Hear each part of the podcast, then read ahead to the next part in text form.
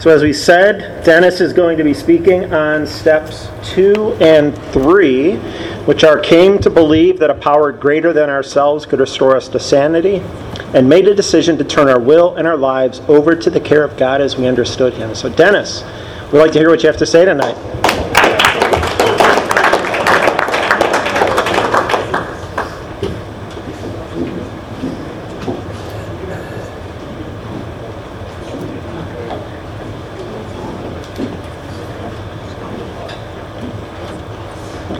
I'm Dennis and I'm an alcoholic.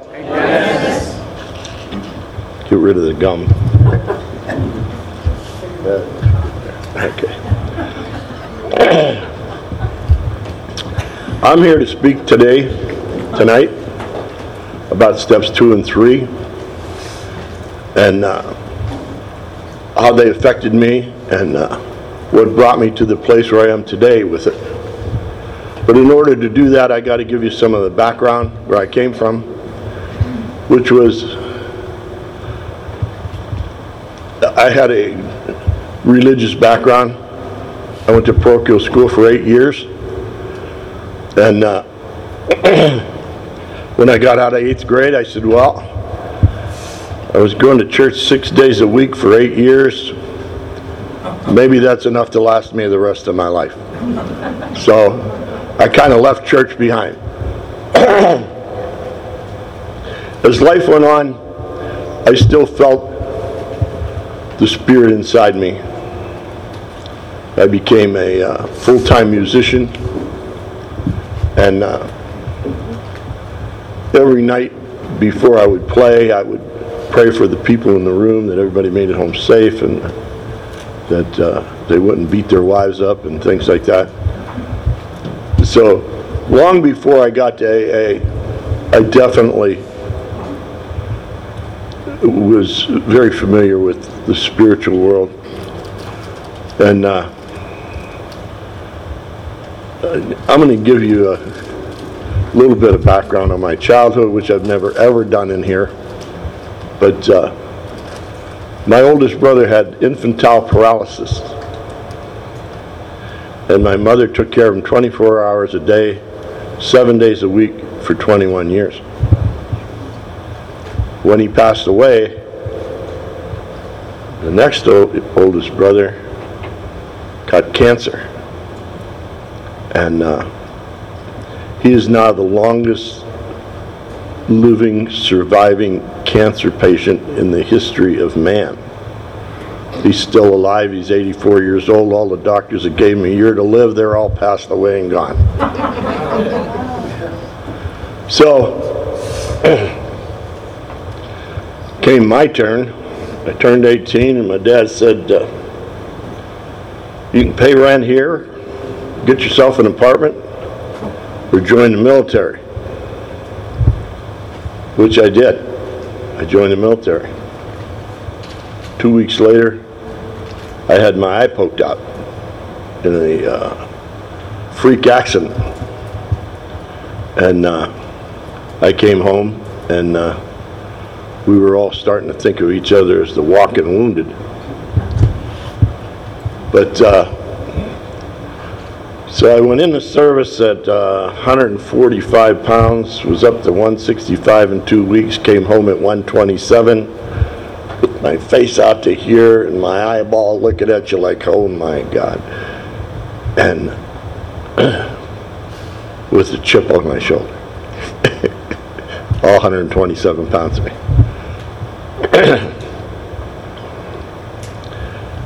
I had to learn to adjust to life quickly because things were not going to go my way.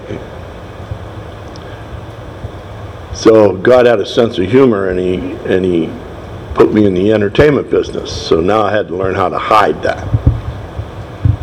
So I started wearing sh- well at first I didn't even wear shades. We played in biker bars. To them that was just another tattoo, you know. And uh, they were actually the best people I ever played for. At the end of every set, they'd come up and they'd go, "Any problems, Case? No, no, everything's good. Let me know, man. Yeah, okay." th- that's the way it went on for years and years and years. There was five one-eyes that hung around Dominic's restaurant. And when we were all in there at the same time, boy, I'll tell you what, it was like, people were like, it was like wild.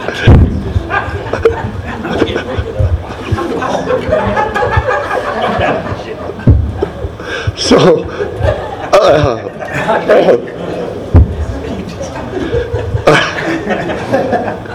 the years went by, and uh, you know, I was I was a controlled drinker. I would uh, start out the night, you know, and we'd kind of ease our way into the night, and by the end of the night, we'd be rolling along pretty good most of the time. But the years went by, and uh, my world was slowly unraveling. The uh, the last place we played for a living was the Best Western across the street from the Green Shingle on exit five. and it should have been the best time of my life, but it was the worst because my drinking had uh, accelerated to the point where uh, I no longer uh, had a grip on things like I once did. But uh, my wife was sitting there, and uh, a friend of mine named Pat Lando, they would meet me every day at the Green Shingle, and we would eat lunch, and I would I could decompress there, and uh, the spirit was still there, but it wasn't as strong. It was it was getting. I, I didn't connect anymore. I said, I don't. I don't sense God's presence in here. Well, I didn't bring him with me. But uh, so my friend who was with Janet and I every day at the Green Shingle, he went back out on the road by himself and he met me one day at the Green Shingle, and he gets out of the truck, and he's got a cowboy hat. And this guy's a lounge player, you know, got in a cowboy hat and a vest and the whole nine yards. He said, "I'm a Denny Casey clone." He said. Well, that's not the end of the story. So, years later, about four years ago, we we reconnected. He's a Catholic priest. I'm like, what the? Kidding me or what? Anyway, so I, I, must have been doing something right, even if it was by accident. Anyhow, so the uh, the demise of my drinking came, of course, with a young lady that I was breaking up with at the time, and. Uh, and my brain I was going crazy. I was like, I was like insane. So I called my brother, no answer. So I went and found him on his mail route. And I'm all distraught and stuff. And he says, Well, he said, I can uh, give you the number of the hotline. I can give you the number of family crisis, or I could take you to an AA meeting. I said, What's with this AA? He said, well, I'm supposed to ask you not to drink the rest of the day. And I said, well, you know I don't drink till 6 o'clock.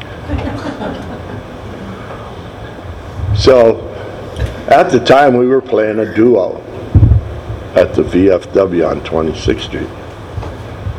And uh, so I go into the meeting, and everybody, like today, yeah, talking, and, you know, like, yeah, it's pretty nice people, you know.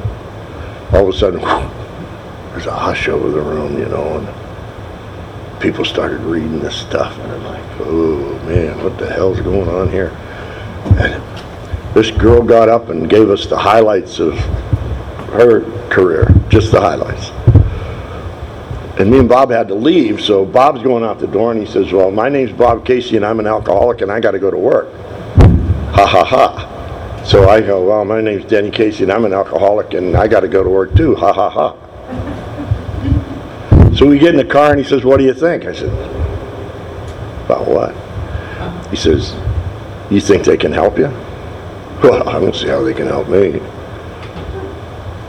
The great Denny, you know. I had finally turned into a piece of shit and that was still all I ever thought about. So he said, well, there's this club on East 6th Street and our butcher goes there. Gene A. So down there I go. And there's like, there's got to be like 15 old timers in there. I'd name them off, but there was probably 500 years of sobriety there. So they said, well, keep coming back, they said the first day. As I sat next to the coffee pot, back to the wall, aiming the door so I could make a quick getaway when I was done. And I started going there every day. That's what I would do. They said, do 90 meetings in 90 days. So I did 180 meetings in 90 days. And due to a situation that was, this is a, too bad Kathy ain't here. I won't tell that story. Anyway, through, through a series of events, I ended up in the nut ward. So I'm up there two hour north. And one of my first memories was Joe F. comes up and he knows what I did and he goes, Don't panic, Case, don't panic, man. He said, It affects some people this way. okay. So we played a few games of pool and he says, You know, you ain't too nuts. He said, You ran three games of freaking eight ball on me. Anyway, so then my wife came up she played ping pong with me. You know, as I'm bouncing off the walls, they could have used me for a ping pong ball. And I knew a nurse on the on the eighth floor, and she come down. She says, "Look," she said, "you got to calm down."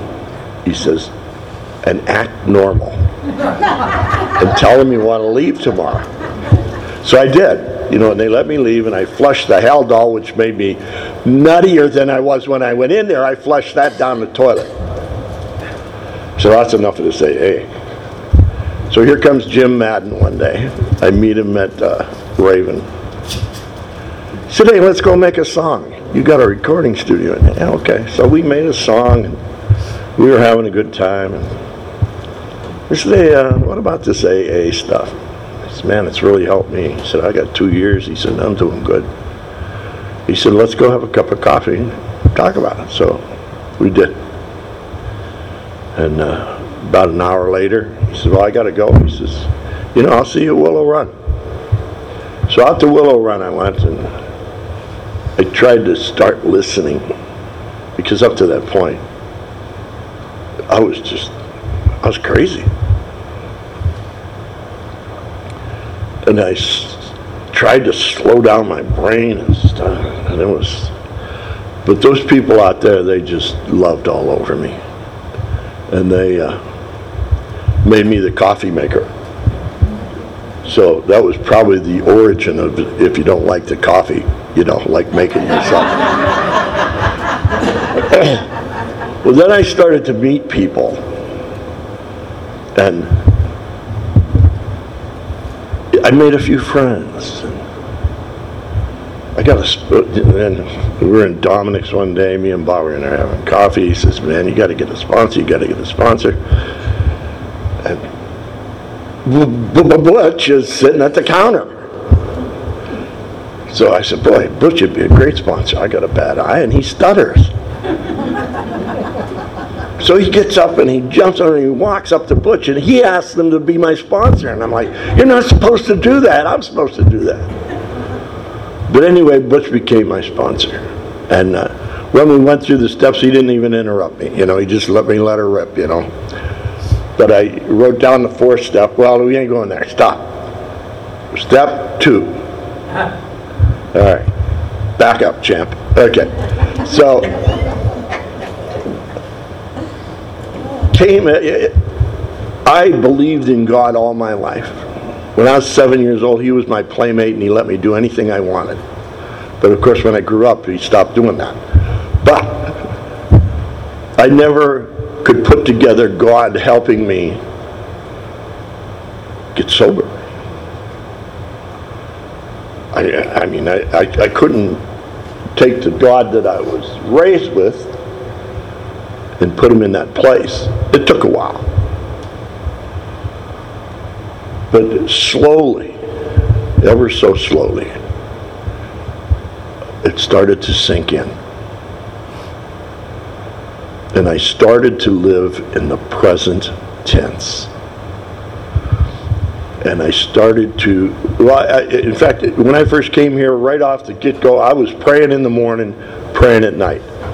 Asking for help in the morning, praying to Him at night, with various other prayers going on there too. And uh, so the, the concept of prayer didn't escape me, and it was the best thing that ever happened to me was I started to pray every day. And slowly, ever so slowly, I started to see changes on the inside. And I started to see people getting better. And I'm like, wow. People that I would have never thought in a million years. And all of a sudden, six months later, they're like, they got this, you know? And I'm like, okay. And I, I went to meetings just about every day for the first few years. And uh, I tried sponsoring people and things like that, and they would go out and get drunk, but I, I stayed sober. And some of them are sober today. But uh, I wasn't getting AA. AA was getting me. You know, Gene A takes me out on his one one man sailing vessel. He calls me on the phone. There's a 55 mile an hour wind, and he talks me into getting on the boat. And I'm standing on the boat. He takes it out of the yacht thing, and he stands it up on a wave, and he turns it around, and he goes back in, back into the yacht club, and I'm like. I said, what if you'd have fallen over? He said, well, I showed you how to run it. I said, yeah, yeah, okay, yeah. Showed me how to run it. Anyway, he was quite a character. And uh, uh, I just met all kinds of people that, that Jerry Haggerty walked up to me one day at, at the coffee machine at the club. He said, Casey, you know what this is about? I said, I haven't got a clue. and he says, beautiful. beautiful, he says. I still don't have a clue. I know how it works, I just don't know why it works. And it's good. I'll go to my grave that way. That's okay. Then I, uh, I early on made the decision to turn my will and my life over to the care of God, which is, that's a tough one for me. You know, I'm used to, you know, my way or the highway. I mean, that's the way it was. And, but I, I did have the common sense if I didn't know something, I would go ask somebody who did. And I brought that with me into AA. So if I have a, a problem that I can't figure out, or, you know, I'm going to do this talk here, which is a lot more serious than the first step because, you know, there's a lot of wiggle room in the first step, whereas now you're starting to get into the nitty gritty here of what this program's about because, and I fought this for a while, the steps are in order for a reason. And steps two and three opens the door to the rest of the steps. And even though I was doing them at the best of my ability, I didn't realize that, how the steps work together. And I found out last night that the last 10 steps weren't originated in AA, which came as a shocker to me. And uh, I think the Oxford group or somebody like that, which was the original way of sobering people up in this kind of a, uh, an environment. The, uh, and I don't think it had anything to do with sobering up drunks either. That's what I would think I was told last night. Is that true? Yeah, I think so. Anyway, I don't know. That, that wasn't their main thing to do, but for my money, anybody walking this planet that's a human being, the steps would work real well for them in their life. And, uh, my poor wife by osmosis, you know, she's getting, uh, she's getting it every day. I even had her listening to the Joe and Charlie tapes the other day. Not for long though. She she isn't really ready for that yet. But uh, by the time we're 90, hey, I'm gonna have you. Yeah. So anyway, I've muddled along in this program for many many years, and I started to ease up on meetings. And I noticed that uh, I wasn't as fired up about it as I was when I went to a lot of meetings. So God sent me Dennis, you know, and he, he said, here, try this for size for a while. When I came here, there wasn't any musicians except Jim Madden who saved my ass. It's just that simple. Because musicians are musicians. It's what we do. It's what we talk about. That's what we think about. Uh, now I'm retired, but it's okay. Uh, I I did the music in the church for 23 years, and uh, you know, th- th- when I first went there, and I stumbled up to the stage, shaking people's hands along the way as they looked at me like I had nine heads.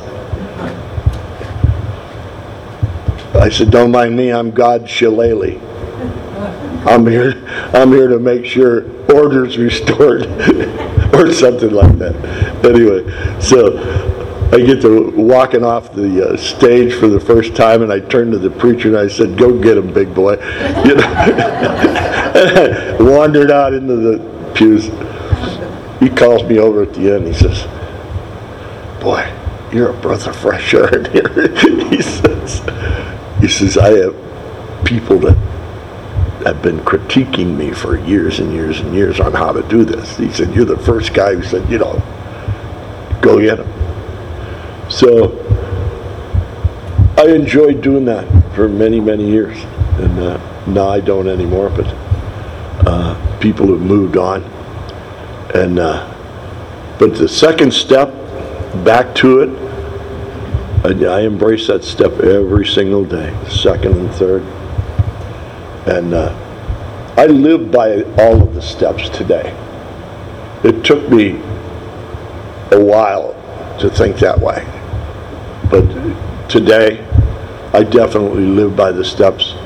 You know, you know I'm just rambling on here right now, but that's okay. I'm allowed. Hey, you know, I got the mic. anyway, uh, I think I'm ready to open the floor for questions or comments or just don't throw no pizza at me and we'll be good.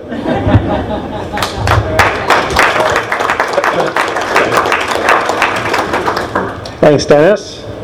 So who'd like to get us started out with a question?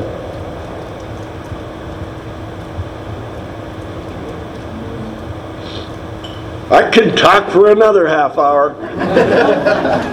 More stories. Eric?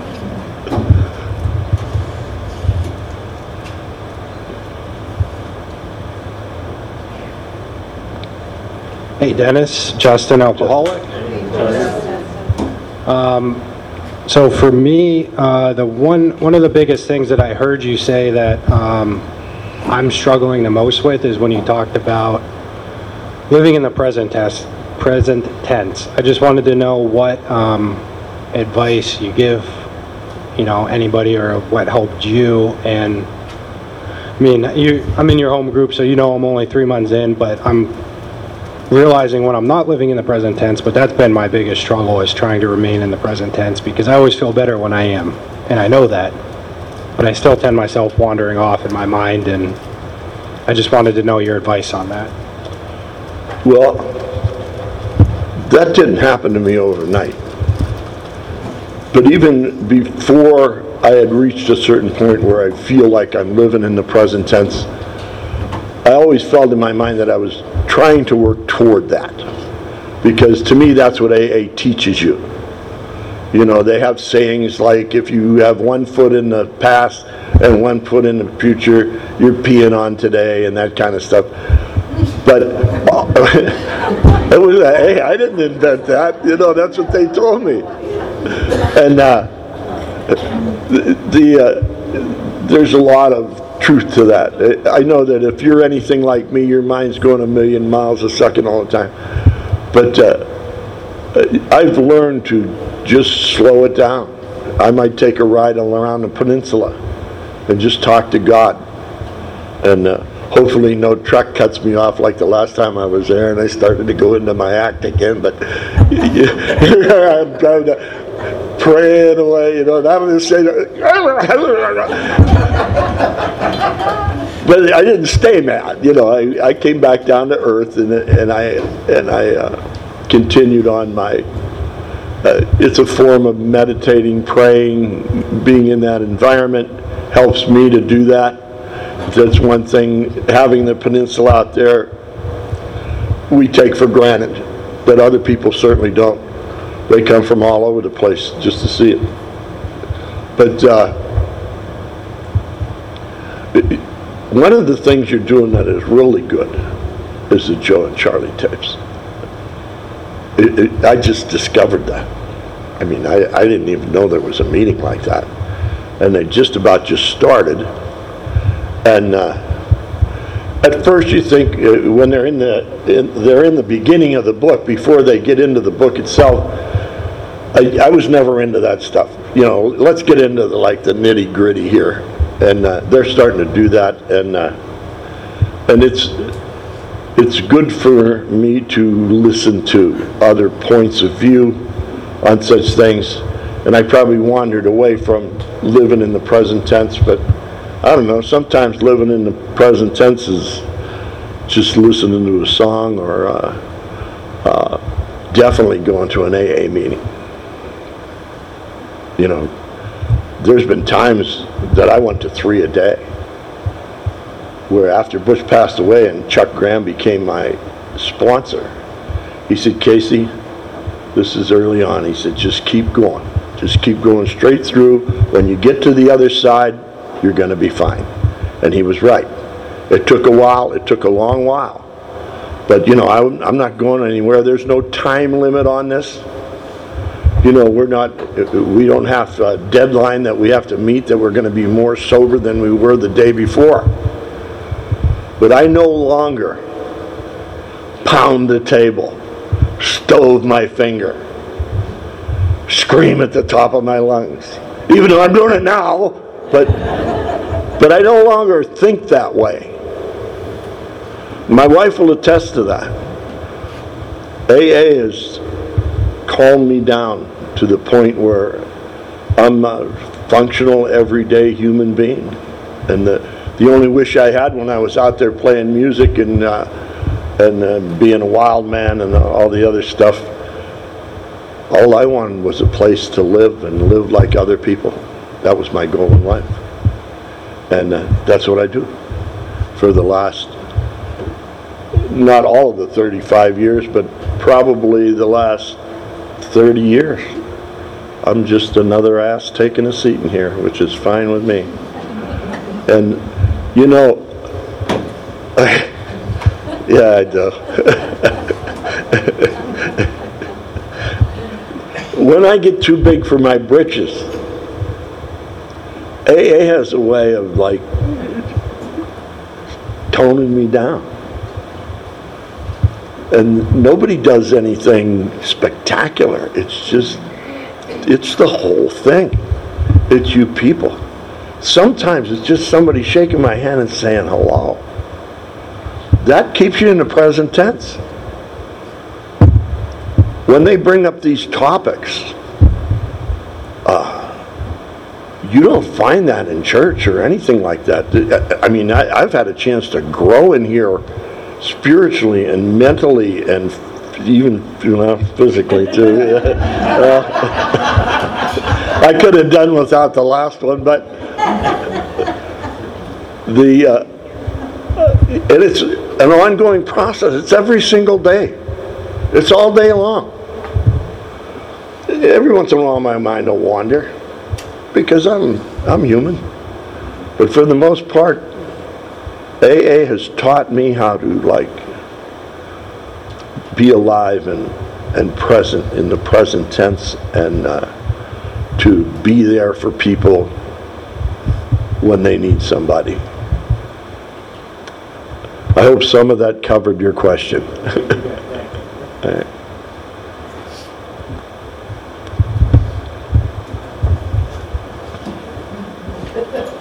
Hi, everyone. Gretchen, alcoholic. Dennis, thank you. Good job. Um, and you may have already covered this, and I apologize if I missed some of it, but you had mentioned about you didn't realize that God could work for your drinking problem. Right. How was it that you came to understand that, that God does work for your drinking problem? I kept going to the club every day. And there was, there was probably 500 years of uh, sobriety in there at the time. And these people knew how to talk to me in a manner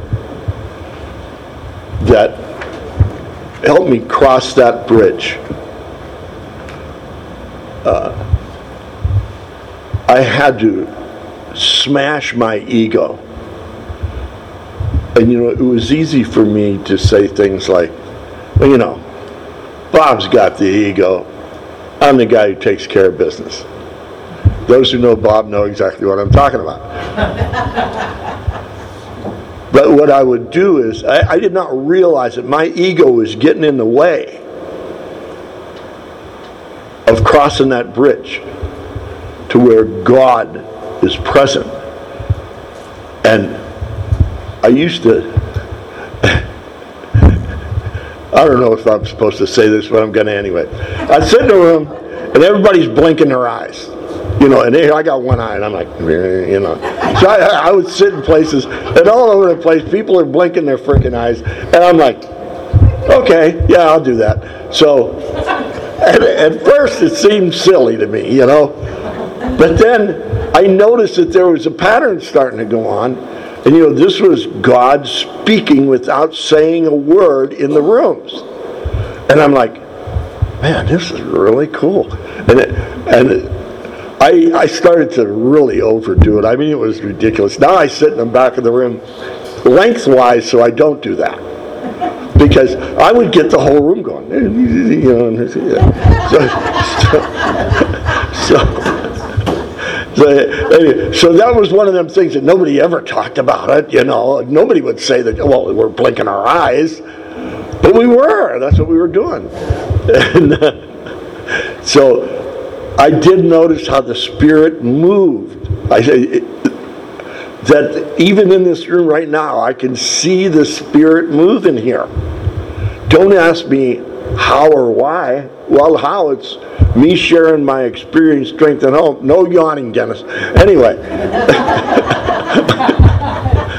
with you people, and you people giving it back to me.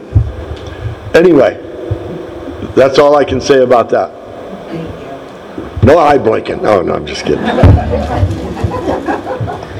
Who else has a question?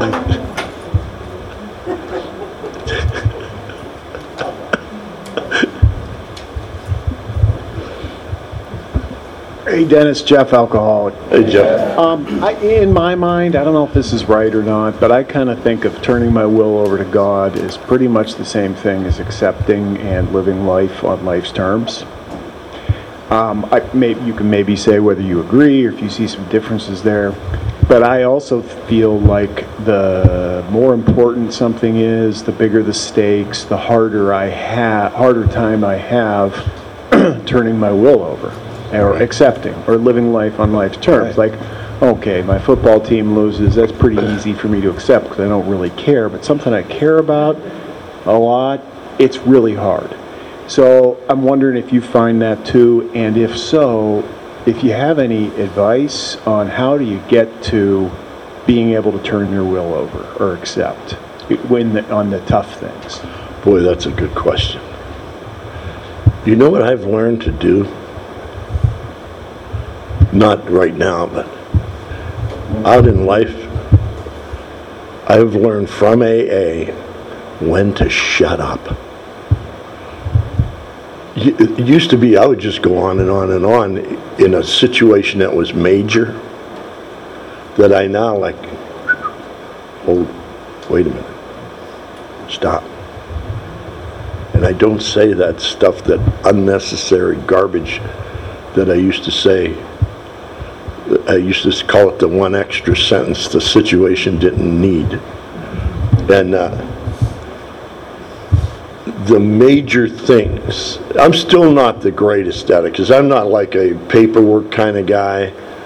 And, uh, you know, the electric bill might be a few days late when I send it in and or whatever, but I've become literate enough in things like banking and things that are important, rent, electricity, and things like that, to become responsible enough to handle it on a monthly basis because for a long time I didn't exist.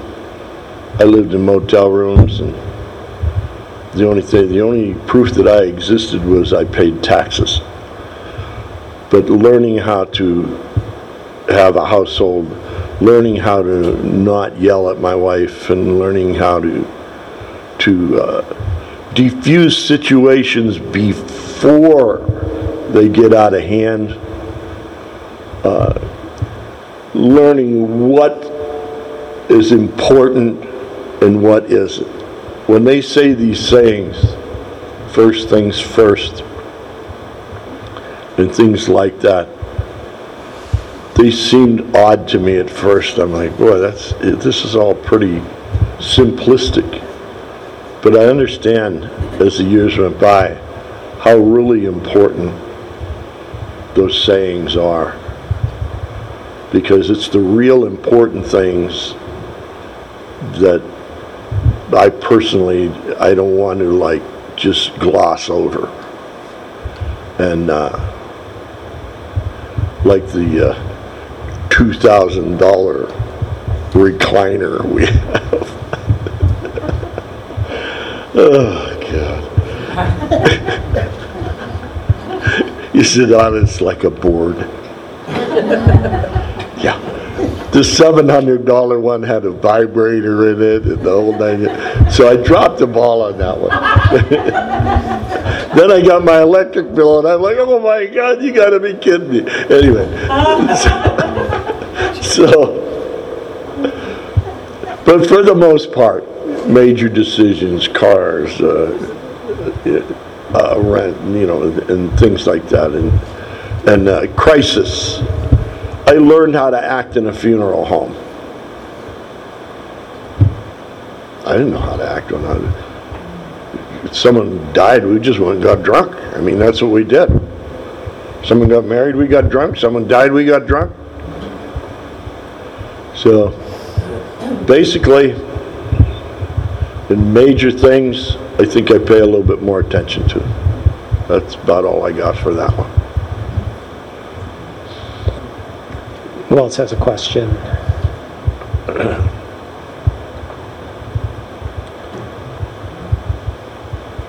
Anyone on Zoom?